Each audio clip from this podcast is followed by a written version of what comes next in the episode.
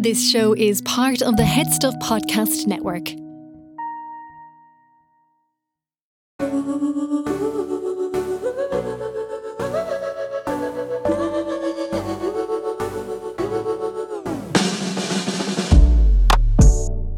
And welcome to this bonus episode from For Tech's Sake, where we have much more safe tech tips for you from Brian Honan, an internationally recognised cybersecurity expert who has advised Europol's Cybercrime Centre, among others.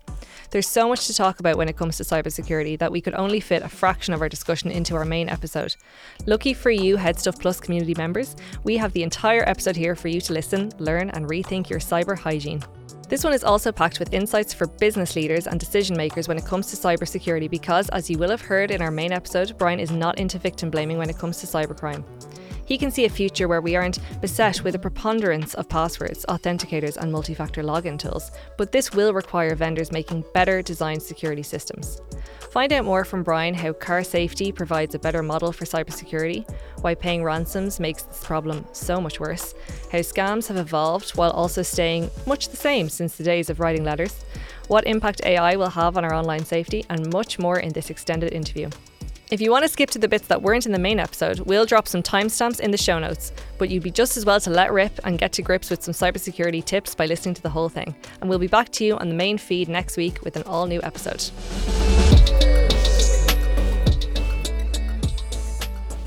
Brian, thank you for joining us Oh, today. thank you for having me.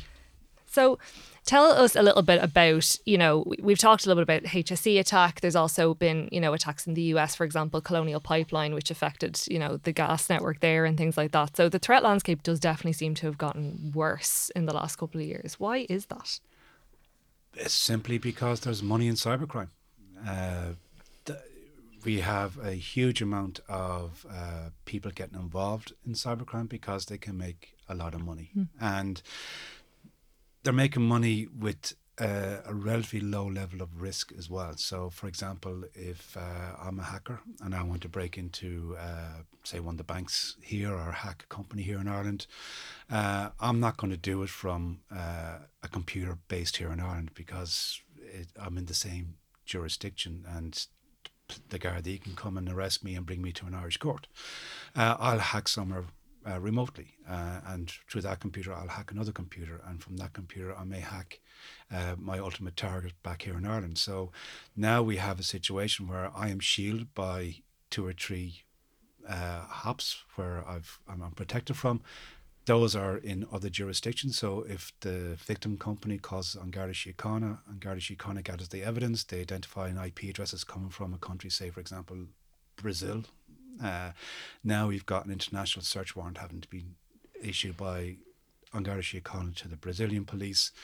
Uh, that takes time, and then the Brazilian police find that the attack came from a computer that was compromised from another country, say China, and now you've got uh, international search warrants there as well. So it can take a lot of time and effort for the police to track this down. So as a criminal, and you know, I've had months now to to move on and, and, and, and make better. So the, the risk is relatively low and the rewards can be quite high.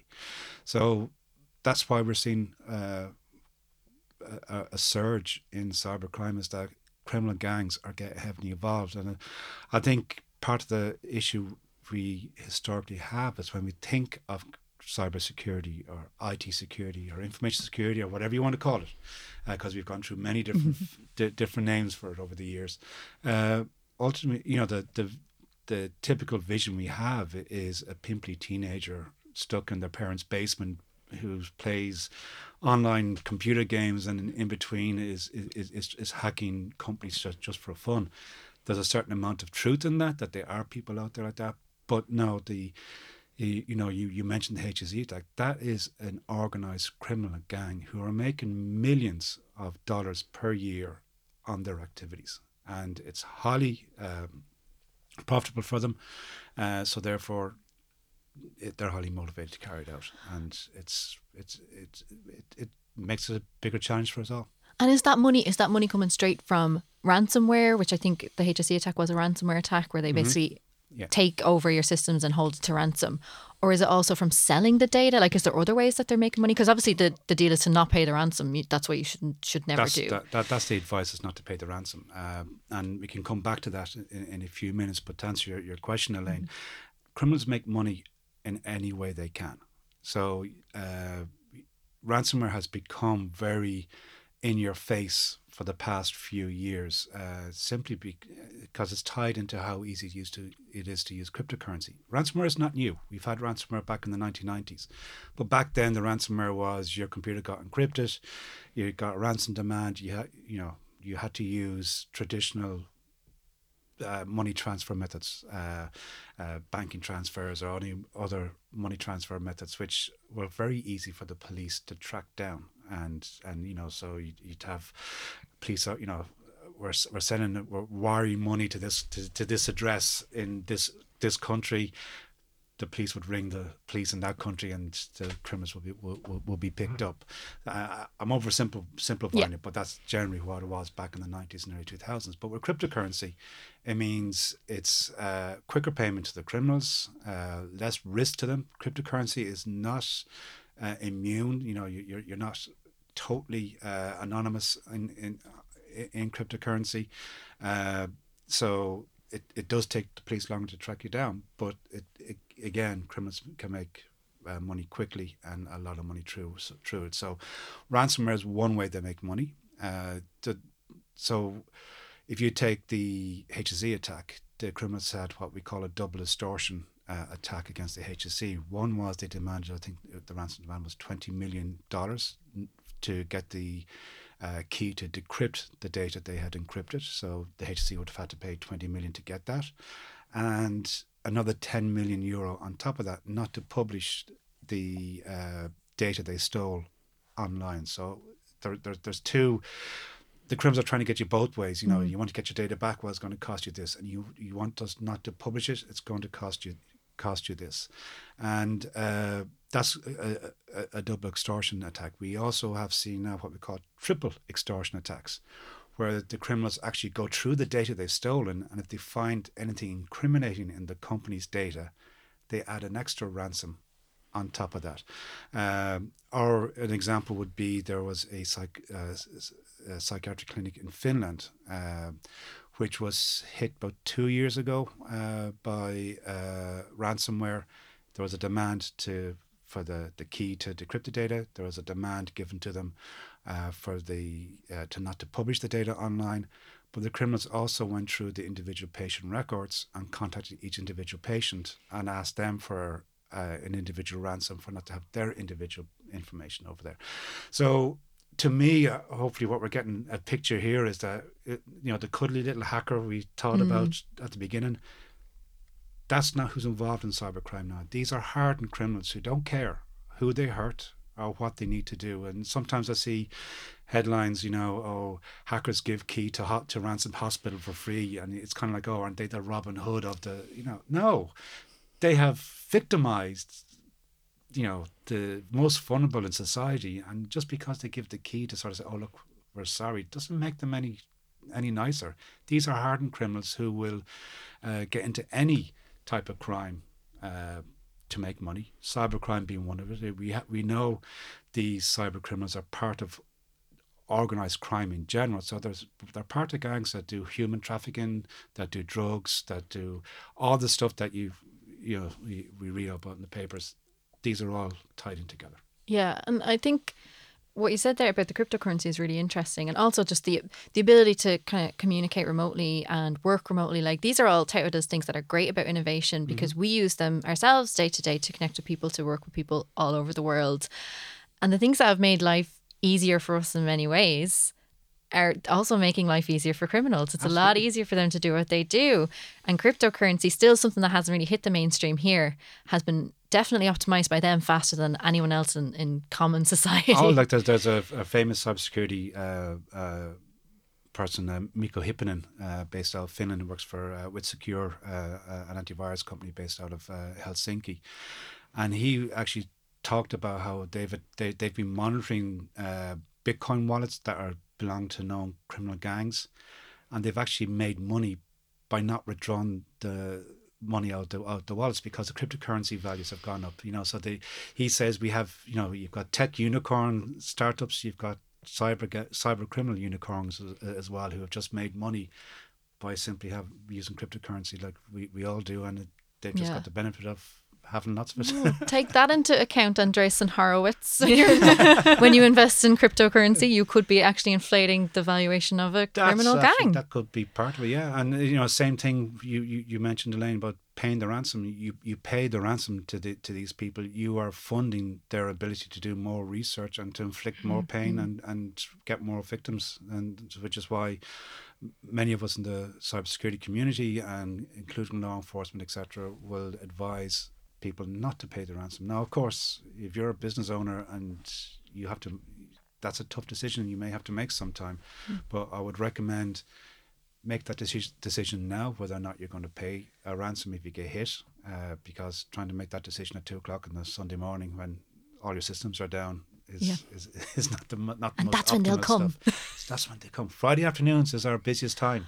Yeah, often like over holiday periods and things like that. Yeah. Basically, when the IT team is probably a skeleton crew, they're going home, they might not be there at that's, all. That's when they hit. and the damage is being yeah. done. If you take the HSE, they hit uh, HSE mi- in the middle of Thursday night, uh, Yeah. just before the weekend. And the the HSE attack is one of many examples of ultimately like there is all these tech um, tools and these advancements that make it easier to um, do ransomware attacks, you know, commit cyber crimes. But ultimately, there's a very simple um, weak link in the chain, which is always kind of going. It's often a human element of.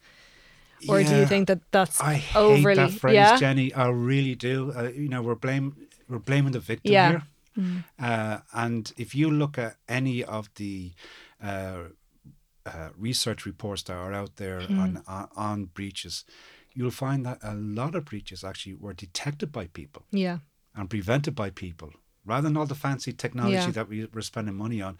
So I would argue people are our our best defense yeah, if they're properly trained and they're properly aware.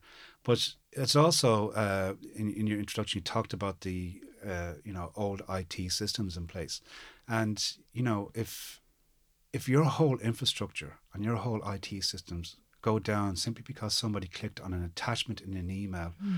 or a link in an email, well that's kind of like blaming you know you're you're blaming the user for that, but what other defense did you have in place hmm. to prevent that from happening? People will make mistakes. Email is designed to work the way it is. Hmm. It's designed for us to send attachments. It's designed for us to send links. Uh, you know, if if we were to make email secure, it would be unusable. you know, if we want to be absolutely secure, it would be unusable. But we wouldn't be using it. Uh, so we have to, as professionals, IT professionals, cybersecurity professionals, and a call out to the vendors out there as well. Uh, we have to make the products more robust, more resilient, more reliable, and more secure, and not rely on somebody who has had, if they're lucky, a half an hour lunch and learn presentation on how to stay safe online given by their the, the, the, their company. Uh, you know, that's no way to protect your organization. I know I'm being a bit flippant, but sometimes that's what it, it, it comes down to. No, I think that's such an important point because I think there like a lot of um, advice out there, and like a lot of sub- cybersecurity experts that I've talked to often talk about, you know, that that's the element that we need to kind of address. And there's multi-factor authentication, there's passwords, and everything like that, and all of that is very, very important. But myself and Lane were only talking about this um, before we came in. Being extremely cyber hygienic is really difficult. Yeah, but that's not our fault. Yeah. That's not our fault as users. Yeah, that's what I the mean. vendor's That's really hard. Because products are. I'm in this industry a long time, too long. uh, That's why you're a Hall of Famer. that's why I feel so tired. I'm crotchety and cranky. Uh, but uh, every innovation I've seen in IT, you know, so I initially started off on mainframes and mini computers. And then we, you know, I worked on the first PCs and we'd networks and we'd laptops and we'd mobile phones, smartphones and tablets. We're making the same mistakes over and over and over again. Uh, default passwords, insecure systems. You know, we're not designing systems to be secure. We're not designing. We're, people are out there developing new products and and and uh, uh, services, etc., which is great. I love innovation. Don't get me wrong. I'm not trying to be a crotchety old man, you know, shouting at the clouds here. uh, but uh, if you're developing a product, you have to make sure it's secure. And I've I've talked about this in the past, where I've compared uh, the IT industry to the automobile industry. So if three of us decided to set up a car company tomorrow, right, and we've got this great idea for a brand new car, we're going to take on the Elon Musks of the world, we're going to take on the Volkswagens, the Fords, we've got this fantastic design for a car. We have to abide by strict regulations as how we build that car and how we keep that car safe, how we keep the passengers and the driver safe. We just can't knock together something with four wheels and engine, put a, put a lovely body shell on it, and then off we go. We have to be very go through very rigorous standards as to how we we, we make that uh, that car.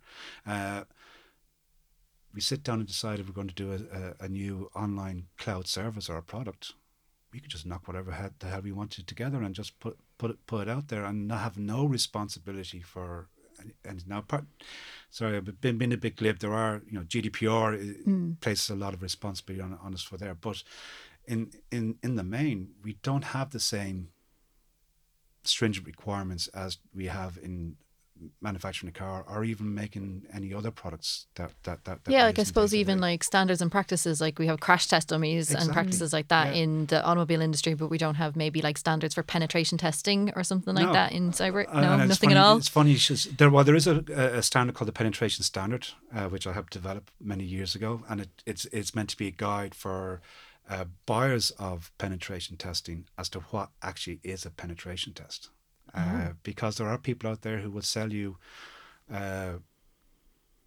a test that is not a penetration test.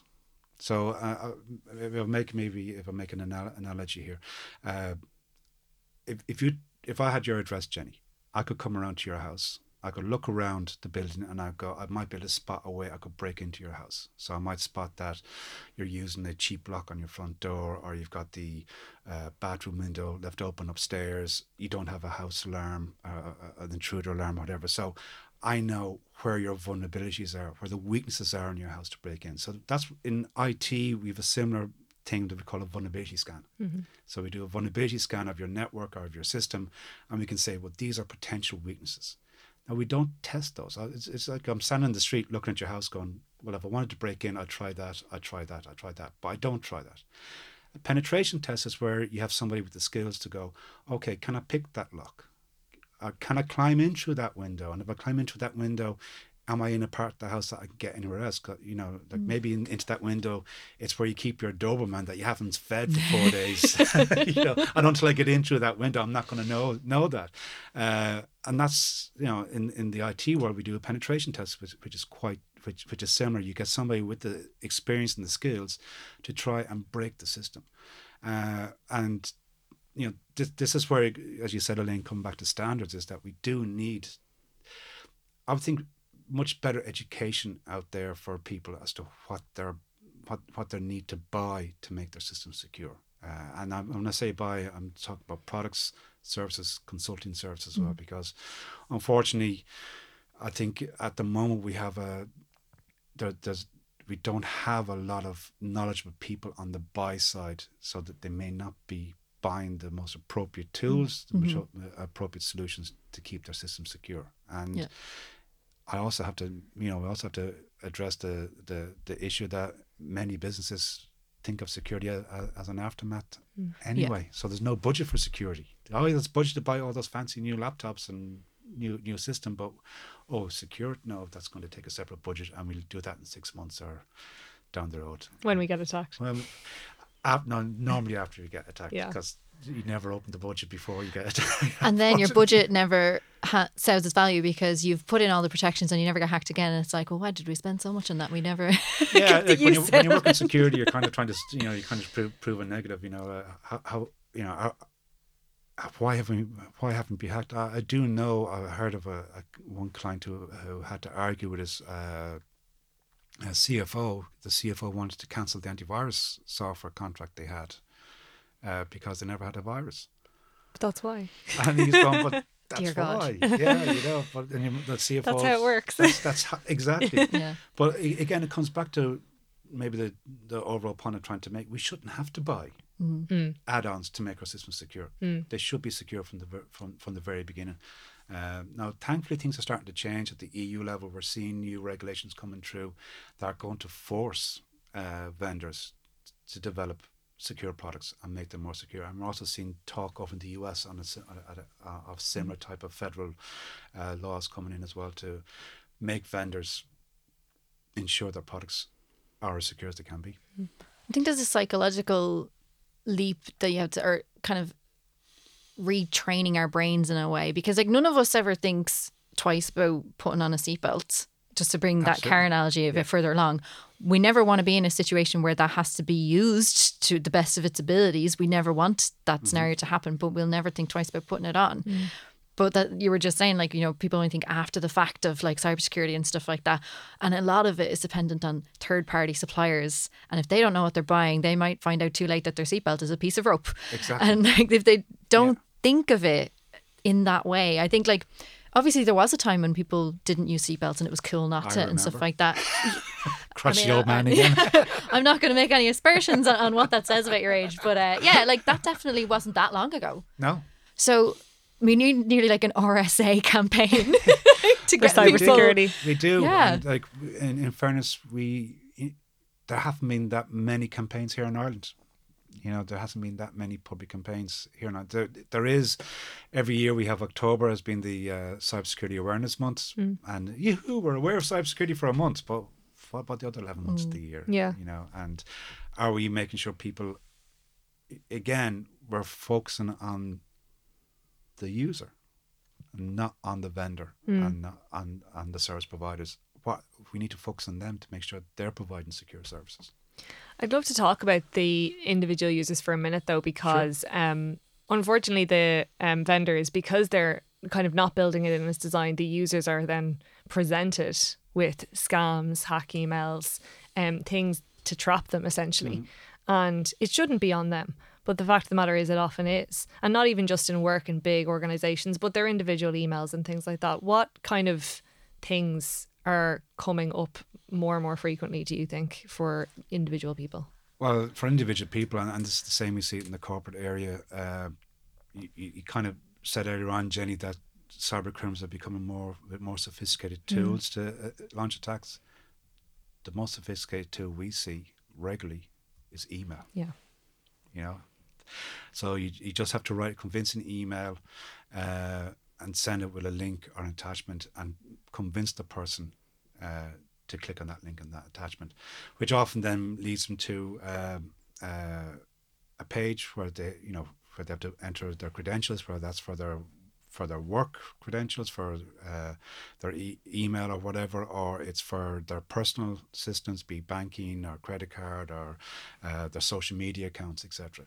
So uh, part of the problem we have is that vendors and application developers and etc. have relied on people picking secure passwords to keep the system secure. And Putting it on us. put, putting the onus on us as individuals. And it's also making it's because passwords are cheap.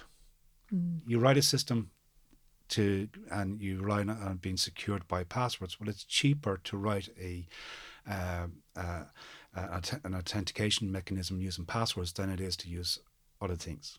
Uh, so that's why companies use it. And then you're putting and, and even many companies don't even you don't even manage the password system properly. They may store passwords in plain text, uh, whatever. That's a sorry. I'm, going, I'm, I'm diverting away from the, the question you. Oh no, you- you- I was rolling asked. my eyes at the frustration of that, not because I was in any way bored. I was just like, No, holy no. crap. yeah, you know, like if you like, look at LinkedIn back in 2014, everybody's username and password was stored in a plain text file. So when they got hacked, everybody's password was available. Mm. Now the problem is, the standard advice we give for people on passwords is what is it? Use a different password for every platform. Well, that's what we tell people to do. but the most people hear, what people hear is pick a password, make it long, use uppercase, lowercase, mm-hmm. numbers, and special characters. Make it something that you remember, but not, not easy to guess. Don't make it a word out of a dictionary because criminals can use that. Mm-hmm. And use a different one for every system. Yeah. That sounds like how easy does that? Like that's that's ridiculous. Yeah. Well, um, when it got to the phase now where we all have so many digital accounts, Exactly. it's like I was just saying to Jenny, I had to wipe a computer recently, and re-signing into everything was one of the most painful processes I've ever had to go It through because I'm also like two FA'd up the wazoo, so it was just took forever. yeah, and, and and so this is what the challenge. Coming back to your comment, Elaine, we're putting the onus back on the on the individual to do all that and not make our systems secure and not make our authentication mechanisms uh, more intuitive and easier for people to use. Uh, so that that's to me where i- is a problem. But coming back to our, you know, where we are at the moment, we have to live with what we have. So uh, people are going to have to remember uh, passwords. And I don't. I, I would actually say don't remember a pa- don't remember a password. Use a passphrase. The Tech's Sake podcast was great. You know, it's change every E to a tree and put an Yeah. exclamation mark at the end. Now you've got a long password that is easy to remember. Now, hopefully, not everybody listening to this won't all use the same password, Don't use that exact one. but it's easy to remember. yeah. Uh, now you still are going to have to have a unique passphrase for every site. So I'd recommend use a password manager.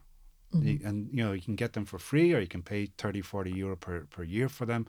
And that can or if you're an IT manager, you should be looking at maybe getting an enterprise password manager for for, for, for the company so everybody can use. And that way you can store your passwords in that you don't don't have to remember them. Uh, and you can use a very secure password to secure your password manager and put 2FA uh, or multiple FA on it. Like my password manager, I have a strong password. I have uh, used an authentication code from, from, from an app on my phone, plus I have a physical key.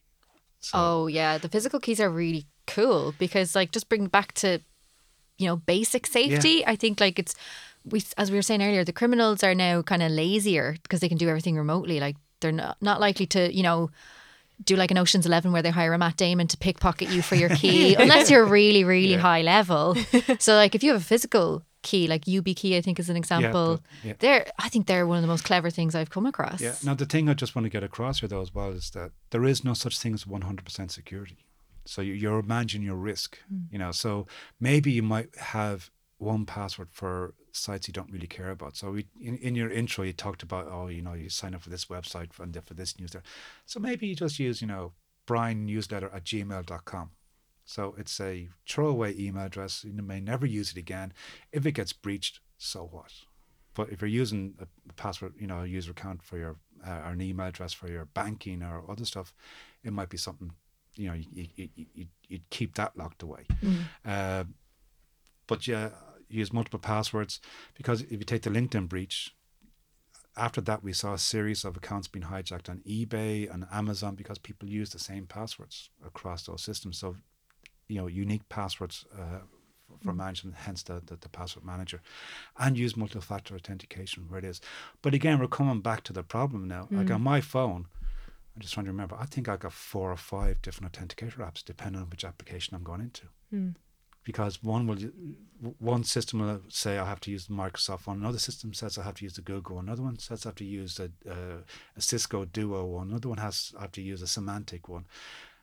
Make it, you know, why don't we make it easier for the for the individual? And I'm- you, I'm- your, your your your example is great, uh, Elaine, because we do change our phones, we do change our computers, and it can be quite painful if you haven't rem- re- reminded yourself to to back up your MFA uh, system or your pass- passwords, and now you have to reset yourself up again on all these systems. So, you know, we should be looking at ways to make it easier for people to, to use our systems to, to be secure online. Uh, otherwise, people will inevitably try and take the uh, go the easy way, and unfortunately, that can lead to a, a, breach then down the road. I'm so glad to hear you say that because like when I have encountered those um moments of this kind of friction in use cases. And it also happened when my phone was robbed before and I was so secure I could then not access anything that I owned because I couldn't get any 2FAs uh, so that was a fun experience. Now I was saying to myself there's no point in being mad because at least it shows you your security systems work. You're like you're definitely whoever took your phone's not getting access to anything. You've shut down everything whatever.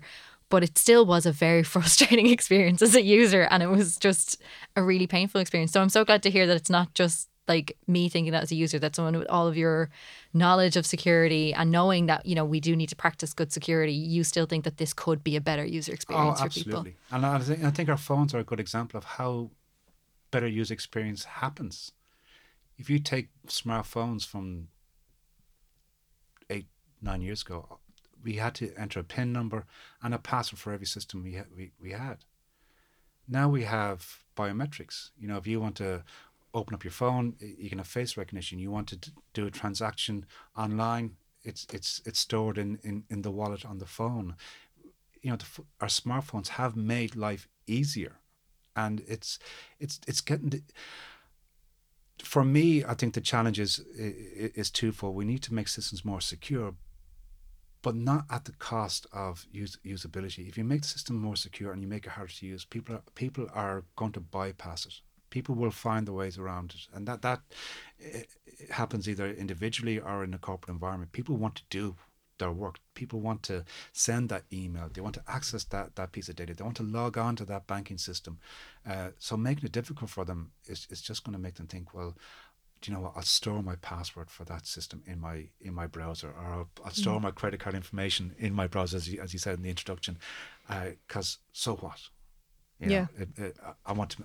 I can't. I can't be uh, take the hassle of trying to. To, to go through these things, so we do. And like I'm, I'm speaking for the IT industry. uh, Well, I'm not speaking for the IT industry. That's a bit, you know, uh, uh, You you can say that. me. But, but what, what, what I feel as as an IT professional, we need the IT industry to uh, look more upon how we make systems easier to use from a security point of view, and we need to stop it being middle-aged white guys who are developing these systems in in, in America somewhere. We need to take whole everybody's experience in uh, a diversity. Like if you look at some of the technology coming out of Africa, where they've got limited internet access and limited resources, some, they've got some great text-based, SMS-based payment systems coming out. You know that that you just go, wow, that's really cool, really smart. And let's you know let's let's take more of that on board. I've always said limitations always give you the best innovations. exactly Yeah. yeah. And I think Yeah. it's so important to point out that like people do just want to like get on with their work. And also they And don't lives. Yeah, but they don't set out to be unsecure. I think it's important to remember that they're not purposely like people who are putting in the same password for everything don't set out to be like, "Oh, Yeah. I'm just going to take a risk. Yeah. I'm feeling wild Look at today." Me, I'm yeah. daring, I'm living the wild side. Woohoo! Yeah, I'm living Yeah. on the edge. Come and hack me. no, they yeah. like they would prefer Forget to be about secure. those roller coasters. I'm going to use the same password across ten systems. They want to be secure. They're- it's Oh, true. you tickles me. they want to be secure. They want to do it easily, but they want to get on with their do, work. yeah. And on the day to day basis of like, oh, how long is this going to take me? I'm going to get there faster. Yeah. And that that sounds like a you problem, IT industry. Know, it is. It is. And Yeah. it's also, you know, we need to invest in talent and skills to make that happen and invest in technology to make it happen and not kind of go, well, it'll do and we fi- we, we, we, we'll fix security in it later on. Like the amount of times we get phone calls from uh, an- a, a, a company saying, look, can we hire services? And we go, absolutely. Yeah, we're going live our system next week. Can you do a penetration test on it? And we're going, right, you're going live next week. Uh, so you want us to do a test and come back with all the findings and have those fixed within a week. Now, a week sometimes is generous. Sometimes it's you know, can somebody come in and give, test our system tomorrow? We're going live the next day. You know, like it's it's to build security in from the very very beginning. And you mentioned, um, you know, bringing in more skills and talent. There's a lot of talk around like tech talent shortage in general, and cybersecurity has a talent shortage and things like that. What are your thoughts on that? My thoughts range from yeah, we do have it to that. This, oh, we're, we're we're we're not doing this properly. Yeah. Uh, I'm I'm not going to use the bad language, but sometimes I think we look at this and we're going, you know, I see I see adverts for uh, SOC analysts. You know, so if you like entry level roles in IT, you know that you have to have a computer degree. Mm. You have to have a, uh CISSP, which is a, a- a security certificate. It's a professional certification. You need at least five years for that. Yeah. So The criminals don't have those the criminals don't qualifications. have that. uh, th- th- they don't. And if we're putting these rigid requirements in place, well, then you're only you're going to narrow the talent pool to a very competitive pool. There's a lot of you know, around this table here, we- we've got talent. You ladies are in media. One of the things us IT people are crap at doing is communicating. we're in a communicate. We're communications technical experts, but we can't communicate properly. You know, how often do you hear uh, uh, IT people try and talk about technology to a non-technology audience, and you just see the whole audience eyes just glaze over? We need, you know, from coming back to securing the, the human and, and, and making the human less risky, we need to be better communicate to people on how to do things, better communicate to the board, better communicate out to the business as to as to how we make things secure. So we need to take the blinkers off at looking at you know IT security is is the uh, you know super super techie uh, you know special forces of IT. You know, no, no, we're not. You, you, we just we, you need people who have good analytical skills, good communication skills, and they can come from any backgrounds. One of the best people I've ever had in uh, awareness raising and awareness training is somebody who used to be a uh, a, a- waiter in a restaurant in a hotel that was actually used quite a lot by Americans. So he would often say, "Yeah, we get a lot of complaints of people giving out about stuff, but he could deal with them, and he was able to communicate, and he could." You know, if he didn't understand a techno- te- technical topic, it could be explained to him, and then he could then translate that in ways that people could understand. So there, i- yes, there is a tech talent shortage, but that's across IT in general. Uh, and I think we do, you know, I, I firmly believe we, we just need to look beyond that. We need to look into uh, other uh, areas of, you know, diversity, not not just uh, not just female. Uh, you know, IT and IT security is very male dominated, uh, and, and IT security in particular. Uh, but we need to, uh, you know, welcome more of female talent in and retain that talent, but also from other areas, neu- neurodiversity, other backgrounds. Uh, you know, uh, uh, to to make what we des- design more secure and to get more ideas and, and, and more talent in. Um, it's so I'm quite passionate about trying to make sure we, we, we, we have diversity in the industry, but uh, uh, it's it's a it's a slow slow battle, and you know uh, it is a very male dominated and chauvinistic industry. Unfortunately, it's it's you know uh, I have witnessed it at conferences and stuff where. Uh, you know, you, said if, if, if that behavior happened in a nightclub, that person would have been kicked out.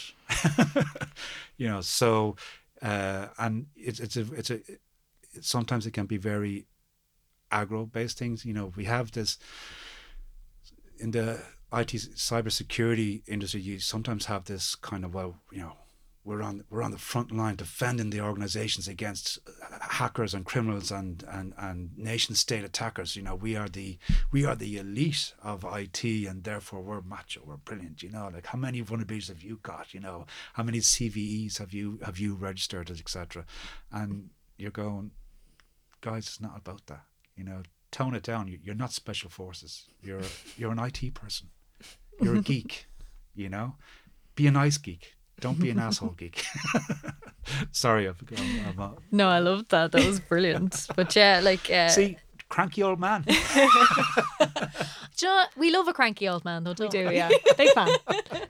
But it, like it's definitely a career path worth exploring for anyone with like Absolutely. any interest in Any it because interest you're it. you're needed Yes. and once you're needed you will have a very competitive case to make to an Well, employer. I, I often joke, Elaine, that if I didn't have my own company, if my company was somehow to go out of business tomorrow and I had to apply for a job in the IT se- IT sector, uh, IT se- cybersecurity sector, I wouldn't get a job.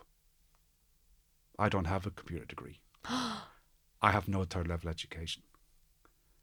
I have very I have a few industry cert- certificates, but I wouldn't get. You know, if if you if you look at the job, mar- if you look at the adverts You don't meet the there, I don't meet the Oh minimum God. specifications. Literal Hall of Fame person. I here. was Yeah. I was I helped a, uni- a, a university here in Ireland develop their masters in cybersecurity course. I put together the content for them. I sat with the college against the uh, I can't remember the, the government board that approves the, the courses to to support them with it.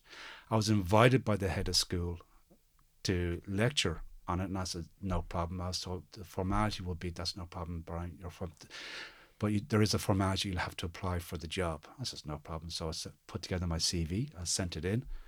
Didn't hear anything. Didn't hear anything. Rang up the HR department. Was told, oh yeah, you didn't qualify. Wow. So I Because you didn't take You designed specific the because course. I, des- I designed it. I didn't have a there. were- I didn't have a computer degree. Minimum requirement was you had to have a Yeah. computer degree. I was going, but I designed the course, and I, I, at the time I was lecturing in two other universities in cybersecurity, and this university said, "No, you don't meet the, you don't have the minimum requirements." So, you know, if if if you want to have a diverse, you know, there are lots of other good people my age, you know. So, like we mm-hmm. talk about diversity, it's not just Male based on female. male and female. Yeah.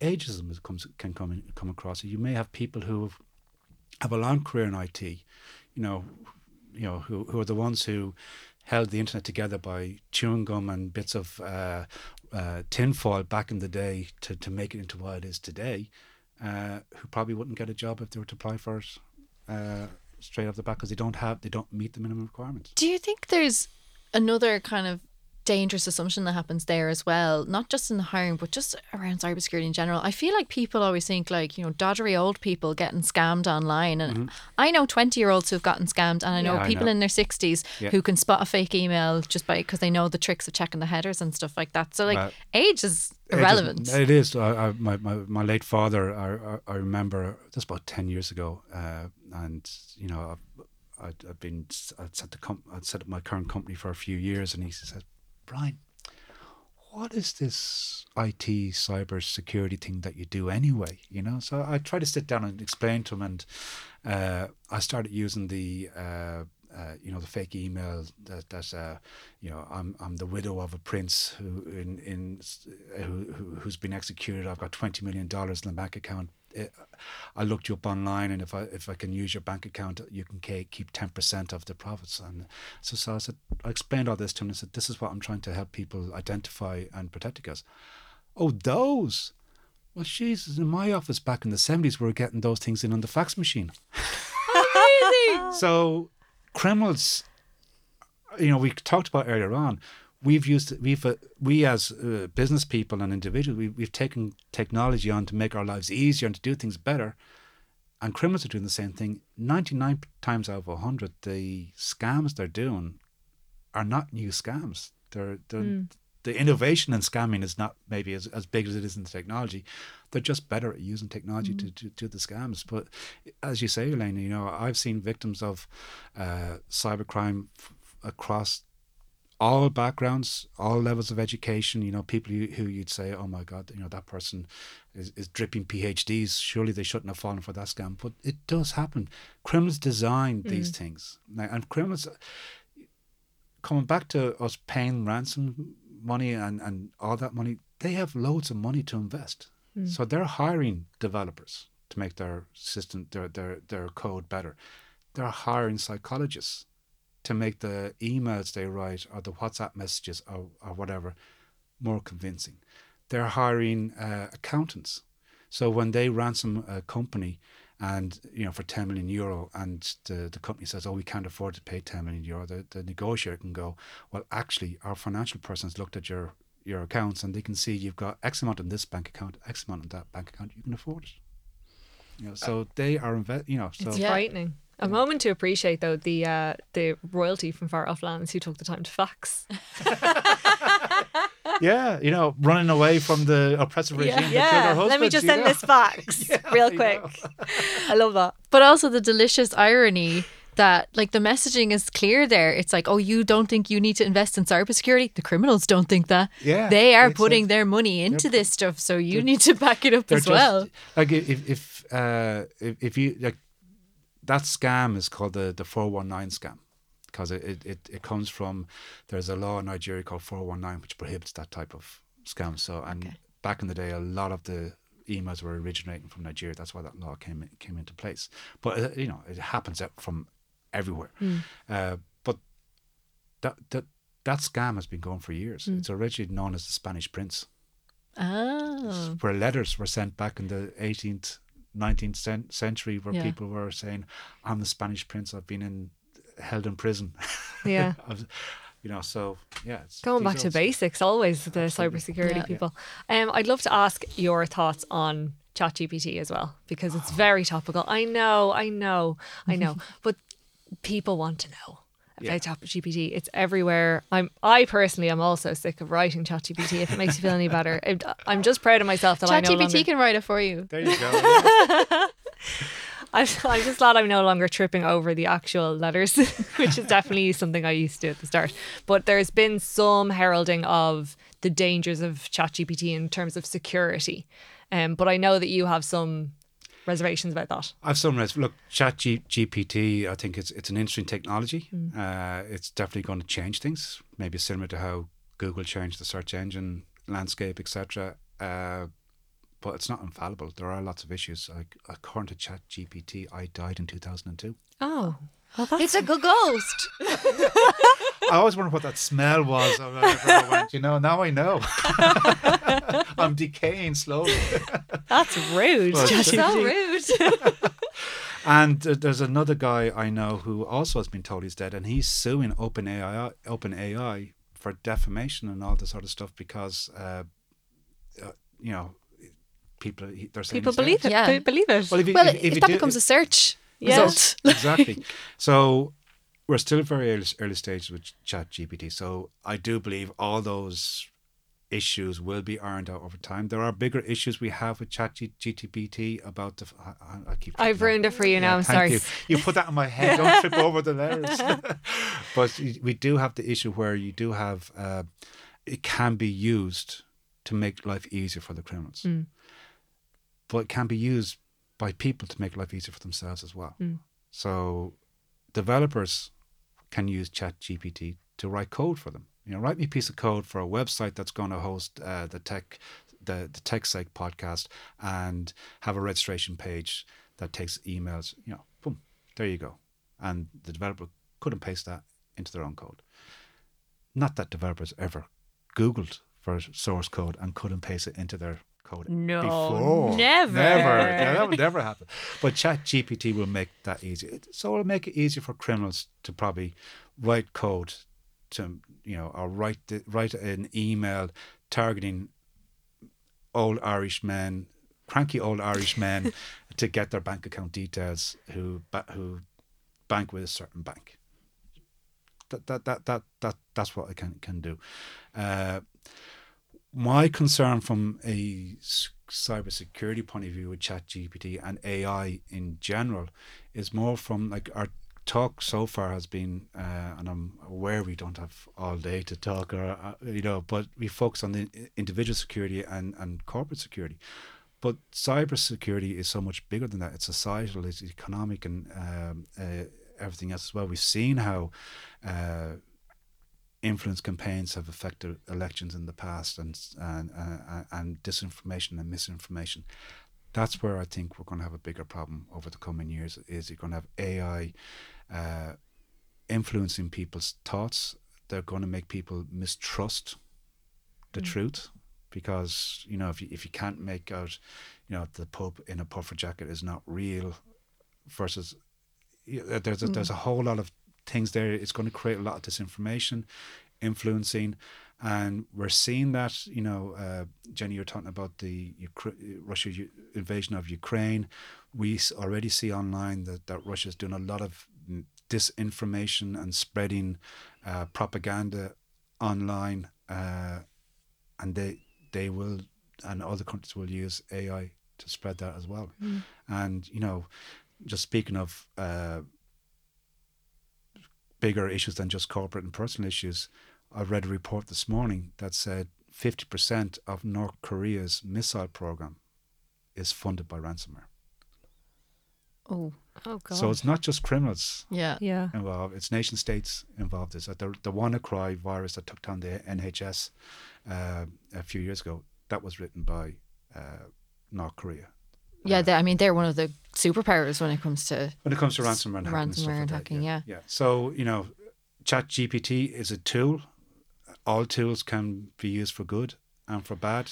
So I think as professionals, we need to look and recognize and give people the education, the tools to better protect themselves. Uh, and it comes back as to probably the the core thread throughout this conversation is we need to make systems more intuitive and safer for, pe- for people to use, and we need to ensure that people using those systems are given the training and the awareness and the the the ability to, to, to manage themselves more securely as well. But also that core message of thinking of cybersecurity as early as possible in the process. Yes. So we thought we talked about that in terms of um, people building out their own sites and platforms and services and stuff like that. But actually, people just building tools Yeah. that may get used by people. I don't think they're they're not well known to think of worst case uses or unintended consequences. And obviously, you can't predict everything.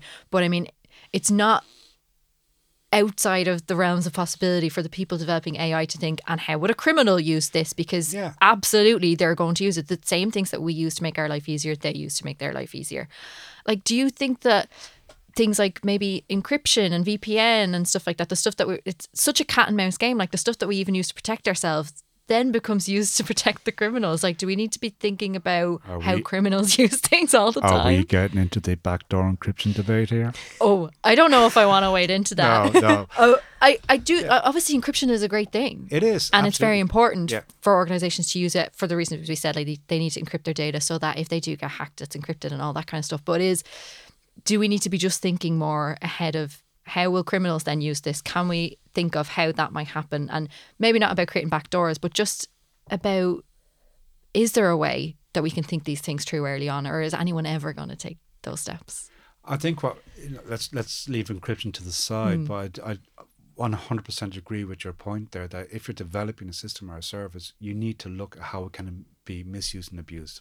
Yeah. And not just by criminals, by other threat actors. So, how can abusive spouses use uh, an uh, uh, a tracking device, a luggage tracking device, uh, um, uh, to, to, to target their, their, their victims? How, how can nation states misuse these things? How can criminals misuse these? So yes, you, we do need you do need to sit down and think, how can this be? You know, and you're probably never going to cover everything, but it is worthwhile saying, well, how can this be misused and abused, and what do I need to to to, to do to protect it? Now, unfortunately, that takes time, hmm. and maybe to put in the safety mechanisms that you want to put in place is going to take more time and more money.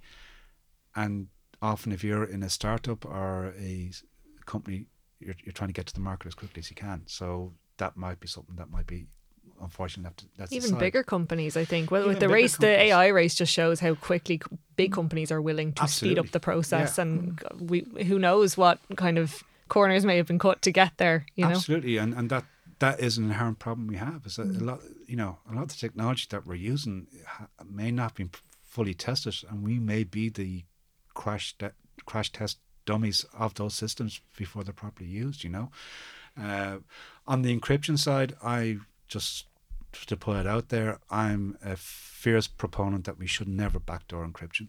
Encryption makes our lives more secure. It makes our systems secure. It means I can communicate with people in a secure way uh, and private way. It means I can transact securely online, uh, whether with my bank or anybody else.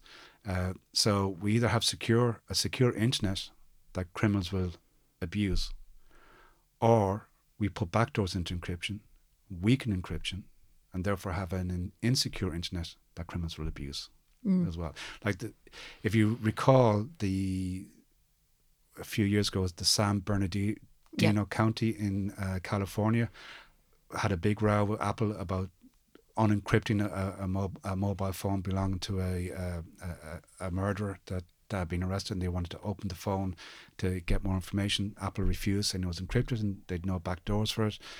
Went to court.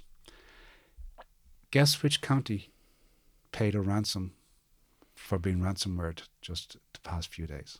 San Bernardino. Yeah, so that you know, if you if you take that thought a bit further, if Apple had conceded and Yeah. handed over decryption keys, where would those decryption keys be now? Oh dear. Oh, that's quite a thought. So yeah. you know, now I think ultimately what happened there was and, and weakening encryption Yeah. doesn't make it any more secure. now the this the official story. I think people question that as well because it's this kind of story has lots of conspiracies and Yeah. stuff around it. But it's, they did hack the phone in the end, so they didn't get If Apple's help. They didn't get they, Apple's. They, they got into it there, eventually. There was a third party company that that was able to Yeah. to, to, to, to break into it and how they broke into the phone then you would not be able to break into it now but there are Yeah. third party companies out there who are developing spyware and Mm-hmm. other ways of breaking into to phones. Now it is expensive to use them so the majority of us may not have to worry about it but if you are a high enough target unfortunately journalists would be considered to be not to scare you. Uh, but yeah we, we Well, that does make me think a lot though, because we were talking about 2FA and, and using on device authenticator apps. And like a lot of things seem to be coming back to, and it seems to be a bit like coming back to the individual, but coming back to the device now. It's like the device is now the last bastion of protection. But it, that that then becomes a target. It is because you know, five six years ago we, we didn't we didn't use our smartphones for what we use them now. Now we have everything on it. We have our whole lives on it. Our social media, our banking, our finance, our corporate. You know, with with, with advent of you know with COVID nineteen, many of us are probably using our devices for working. Everything Yeah. else. So yeah, your device has become the end, endpoint device has become the the holy grail, if you like. And if it's not protected properly, it, it is vulnerable. It's a bit all your eggs in one basket, I think, the way we're doing with devices. Because it's like, in a lot of cases, like where you have your work email might also be where you have your sexts these days, Yeah. which is, Yeah. that's very compromising. And if you're not protecting that properly, so just for some general advice for anyone who owns a phone and who might have, use it for work or even personal life that they want to make sure it's protected, what are your best practices for making sure that your phone is protected? To make sure your phone is protected. Okay, so uh, let's take an individual first. As an individual, make sure it's encrypted. That you have a PIN number for your SIM card and a password to, to, to access the device. So anytime you turn the device off or it locks, you have to you have to put the password in again. Uh, you could enable biometric access, be that Face ID or, or, or thumbprints, but I would also back that up with uh, random uh, asking for your password as well. Don't rely on that 100%. Uh, I would try and uh, so th- there there would be the key things from from from an individual's point of view, point of view. Then any social media accounts or any banking accounts or anything else you access from that device, and make sure you have uh, strong passwords or passphrases for each of those systems. You have different passphrases for those systems that you enable multi-factor authentication. Now I know you might end up having two or three multi-factor authentication apps, but that's less painful than having to uh, recover your Yep. bank account details if they've been your, your, your, your bank account details if they've been stolen. So uh, enable MFA and use it. Use a password manager uh, and keep your system updated. Uh, Whether that's an Android or an Apple, uh, Apple is easier because Apple force the updates on you. Android, you're kind of waiting on your your carrier to, to to provide that. From a corporate point of view, if you have people who are using their personal device for work, invest in a mobile device management solution that allows you to put a virtual environment on the mobile phone that you can have your corporate data in that virtual environment. So it's it's separate from their It's like building a wall between the two correct. Yeah, the phone. yeah. So you have your you know work email, work documents are in this virtual environment. Uh, so if the phone gets stolen, uh, you have some protection there. But you know you, you can you can remotely wipe the virtual environment from the phone, but not the complete phone because I- do know of situations where people have lost phones, but have not reported to IT because they know IT would wipe the phone and they're kind of going, I've got a year of photographs on this phone and I want to recover the phone first. So actually, it comes back to, to another uh, tip I forgot to mention back up your device regularly. Mm. Uh, uh, so, uh, from a corporate point of view, but also have a bring your own device policy to let people know. Okay, if you if, if we're if we're allowing, and this the this is the mindset you have to get into. If we're allowing you to use your personal device to access our corporate systems, these are the minimum security requirements we, we need you to have. Uh, and then have a system in place to enforce those. Or you give people, and this is where the CFOs roll their eyes when I talk about it, you give people a corporate device that they use only for, for work and they have a personal device to keep their personal lives on. Yeah, I mean, for high level executives and stuff like that, I think that makes the most sense. Like we're hearing so much now about like people working in governments and stuff like that getting suspicious about certain apps, and I was just like, what are they doing using their personal phone? Well, I. I, I had the same thoughts going, why have you got social media apps on your government issued phone? Uh, surely you, Wild. You have another phone for that. you that. should have another phone for that, you know, like absolutely. Concerning. uh, thank you so much, Brian. We Oh, could we could having stay me. talking to you all day with all the things about cybersecurity, but it's been really great having you. Thank you for having me. Thanks so much.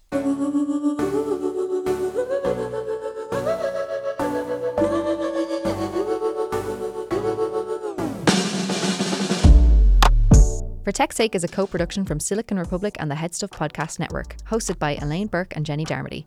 Thank you to Julie Hassett for production, Matt Madden and Dali for our graphics, Claudia Grande for her social media support, and all at the HeadStuff team. You can follow us at For Tech's Sake Pod on your platform of choice, or let us know what you think via For Tech's Sake Pod at gmail.com.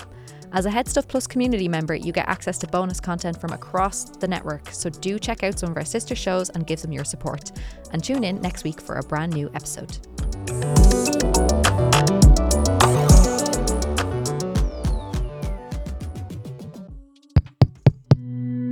This show is part of the HeadStuff Podcast Network, a hub for the creative and the curious. Shows are produced in association with HeadStuff and the Podcast Studios Dublin. Find out more or become a member at headstuffpodcasts.com.